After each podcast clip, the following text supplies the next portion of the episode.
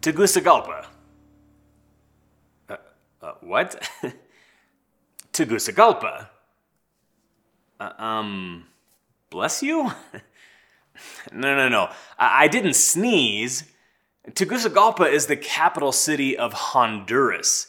It's where you guys are going to be staying on this trip. My name's Tommy Cummins. I am one of the student pastors here at Plum Creek. And in July of 2019, I got to go with some of our students and leaders on a mission trip to Tegucigalpa, Honduras, to visit one of our missions partner sites for the organization One Child. I knew that the language barrier was going to be a bit of an issue, so I started brushing up on my Espanol early. Now, I've never been anything close to fluent in any language. To be perfectly honest, even my English is suspect at times. But estoy aprendiendo español, pero todavía no entiendo mucho. I'm learning Spanish, but I don't really understand very much yet. We had a small handful of translators who were, they're all incredible, but there were just way too many of us for them to be able to translate everything for us while we were there doing ministry for the week. So, one afternoon during free time at the center where we were ministering and playing with these kiddos, I was down on the soccer field, which, to be honest, was actually more of a soccer dirt patch. One of the little girls, she came up to me and began to speak, and all I could muster in response was kind of a blank look and the phrase, no entiendo, or I don't understand. She did her best to say it slower and with bigger arm gestures, but again, no entiendo. For a third time, she tried to speak to me, this time with the help of several of the little boys that were running around, but for the final time, no entiendo. We both began looking around for a translator, but none of them were to be found. This seven or eight year old girl and I, we, we came from different backgrounds. We understood different contexts and we spoke different languages, which made it virtually impossible for us to understand one another. The language barrier between me and this young girl was seemingly insurmountable and it was incredibly frustrating for both of us.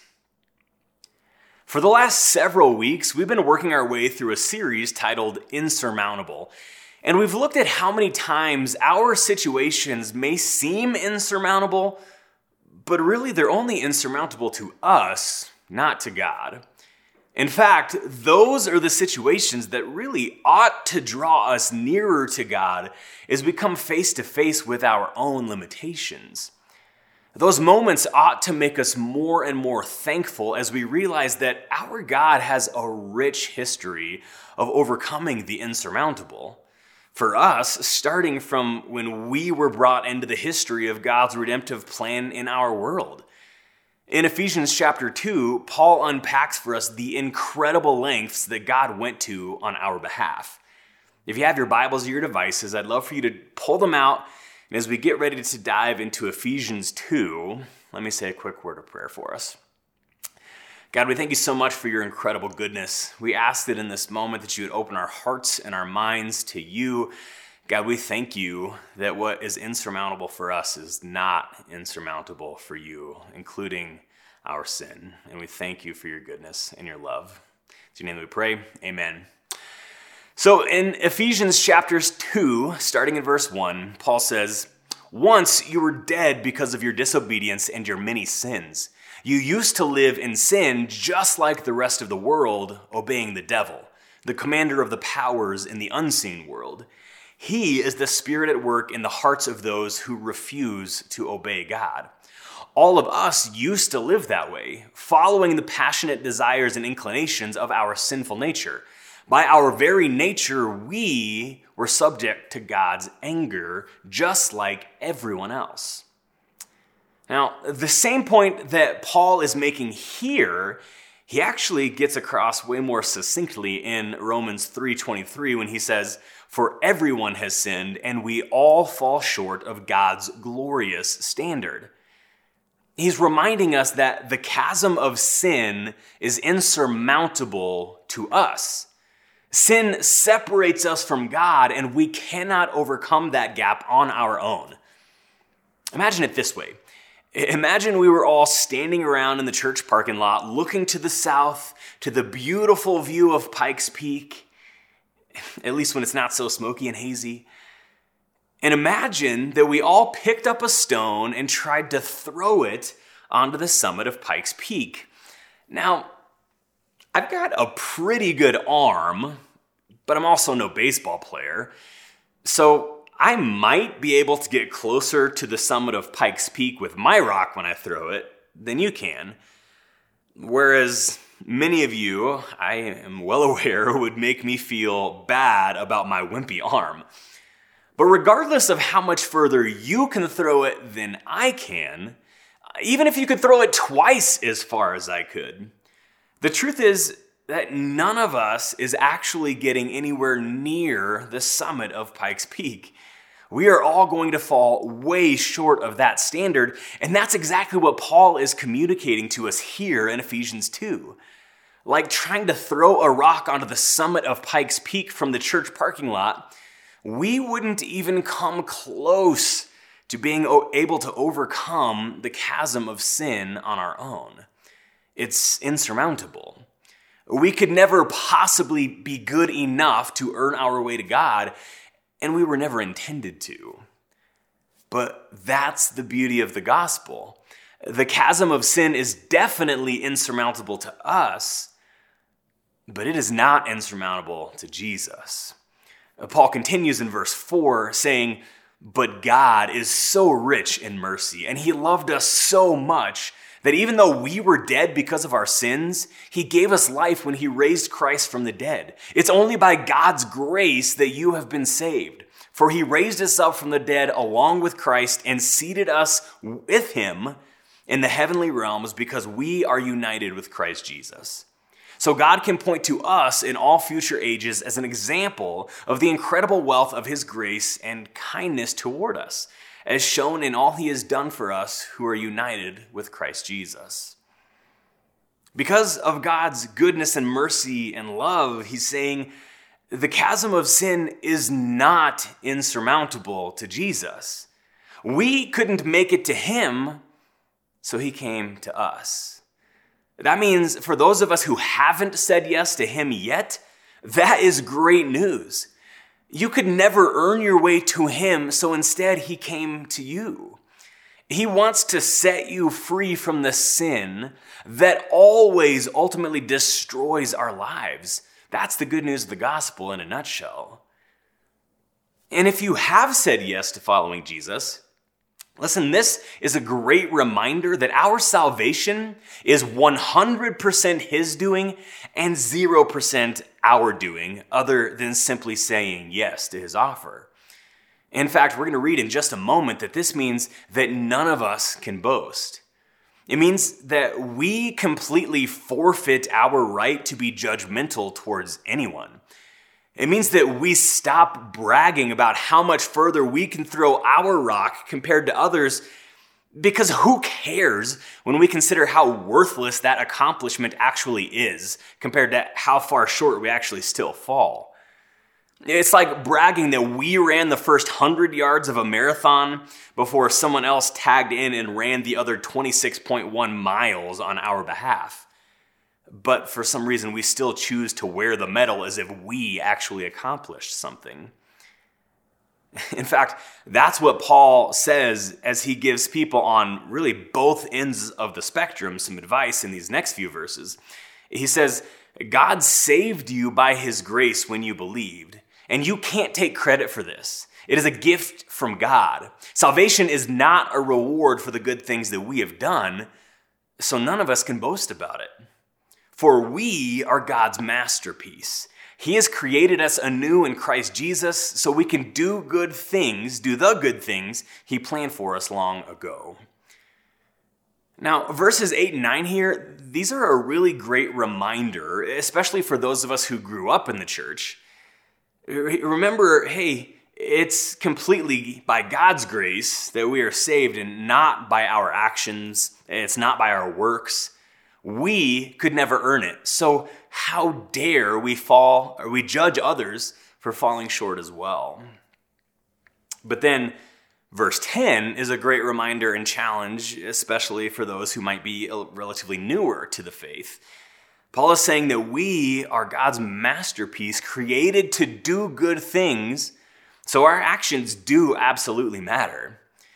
In fact, the last time I preached just a few weeks ago, this was the entire point that we are citizens of heaven, and as such, we ought to be pursuing radical adoption of the culture of heaven, the things that we saw and learned from Jesus. Not because we are trying to earn God's grace, but because we are compelled to respond to God's grace. Here at Plum Creek, we like to say that we are changed lives, which means that our lives ought to actually reflect the change that Jesus has and is making within us. A change means we ought to look, act, and speak different than we did before. But it doesn't end there for us. We are changed lives, changing lives. God wants to use us as his hands, as his feet, as his witness to share the good news with others so that they can be saved and be changed as well. We are Christ's ambassadors tasked with the ministry of reconciliation. Now, I'm guessing that you don't need me to tell you that there are many things in our culture and in our country today that feel pretty insurmountable right now. COVID 19, the divisiveness of the election season, racial reconciliation. There's many more. But our main thought today is that Jesus overcame the insurmountable for us so that he could overcome the insurmountable through us. He wants us to be changed lives, changing lives. So Jesus, again, overcame the insurmountable for us so that he could overcome the insurmountable through us. Folks, if we're going to be changed lives, changing lives, if we are going to allow God to use us as agents of change and of unity and of reconciliation in this world, we have to start by reflecting on the rest of Ephesians chapter 2. And I would highly encourage you to read the rest of the chapter rather than simply taking my word for it. But let me summarize it for you.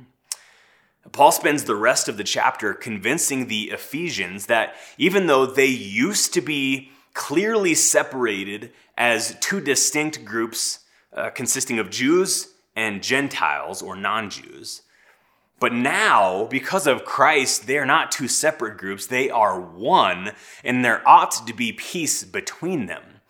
That even though the differences in opinion and theology and politics and lifestyle, they might be drastically different, but the thing that unifies them is far bigger and far more important than anything that might divide them. And that common unifier is Jesus. And, believe me, for 99% of you that can hear my voice right now, the fact that Gentiles are now considered part of the body of Christ, that's great news for us because that's all of us, except for maybe the small minority of those who might have been converted from Judaism. What's interesting, though, is that even though most of us are the ones, as Gentiles, who were the quote unquote outsiders, rather than turning around and being incredibly inclusive and patient and full of grace toward others, we've essentially all but established the same system of insiders versus outsiders in a lot of arenas. On the whole, Christians are not exactly known as being the most loving, forgiving, and inclusive even towards other believers. I think maybe we need to be reminded during this incredibly divided season that now that we are all his followers, and what did Jesus say would set us apart as his followers? He, he said that they would know we were his followers by the way that we love. I mean, good grief. Imagine if unbelievers looked at us and said, Hey, listen, I don't know if I completely agree with what you believe, but man, I am jealous of the way you love and treat one another. And as DC Talk reminded us all those years ago, love is a verb. That means love is a choice, not an emotion. Eh, that means that it's possible to vote for different candidates and still be one in Christ by choosing to love one another, by choosing unity over division. That means that it is possible to have different opinions on masks and still be one in Christ by choosing to love one another, by choosing unity over division. Because Jesus overcame the insurmountable for us so that he could overcome the insurmountable through us. And believe me, I know exactly how hard it can be to choose to love even when we don't see eye to eye with someone. It's way easier, which is why we see it happening all around us. It's way easier to demonize the other end of the spectrum than it is to sit down and look for common ground. But our common ground with other believers is the only reason any of us have been welcomed into the family of God. The same family that our fellow believers are part of, even if we don't agree with them all the time. Again, I know that's easier said than done when it feels like we aren't even speaking the same language. But if that little girl in Honduras could overcome the language difference, surely we can overcome our differences as well. She and I, we stood there for a long time on that patch of dirt between two soccer goals trying so hard to understand one another. Both of us growing frustrated at our inability to do so. It would have been so easy to give in to our frustration, to just give up, to call it quits, and literally just go our separate ways.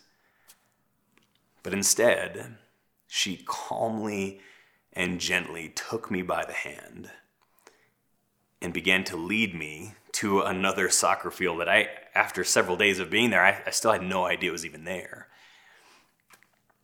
We might not have spoken the same language of words, but in that moment, we, we certainly both spoke the same language of love and kindness and patience and joy and peace and gentleness and self control. Those things are pretty universal. And when we live them out, they are irresistible to others because it gives them a glimpse of Jesus.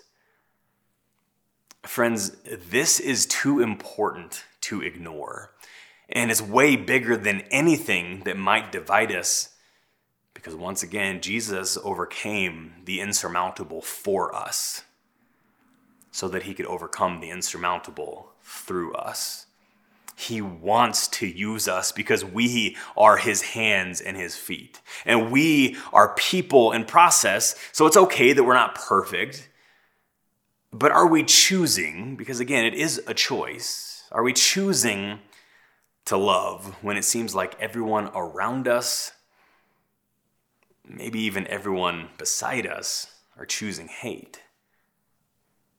you may find yourself in a situation where it feels like you're not even speaking the same language as someone because you just can't understand one another. In those moments, especially, choose to speak the language of love. Take them by the hand. Choose gentleness. Choose to see them as worthy of dying for because Jesus did. And he did for you as well. And he wants to use you to spread that message. So let's choose love so that we can make Jesus famous. Let me pray for us. God, we thank you so much for your incredible patience and gentleness and love with us. God, you shared those things with us with the intention that we would turn around and share those things with others. God, we want to be good representations of you. We want to allow you to use us rather than setting up these roadblocks that will keep others from you because of our actions, our, our words. God, this will only happen if we allow ourselves to build our lives upon you. God, we want to give you everything that we are. We recognize that this only happens when we allow you to change us from the inside out. So may that be possible. God, we want to point others towards you. We want to make you famous with our words and our actions. So help us to do so. We love you. In your name that we pray. Amen.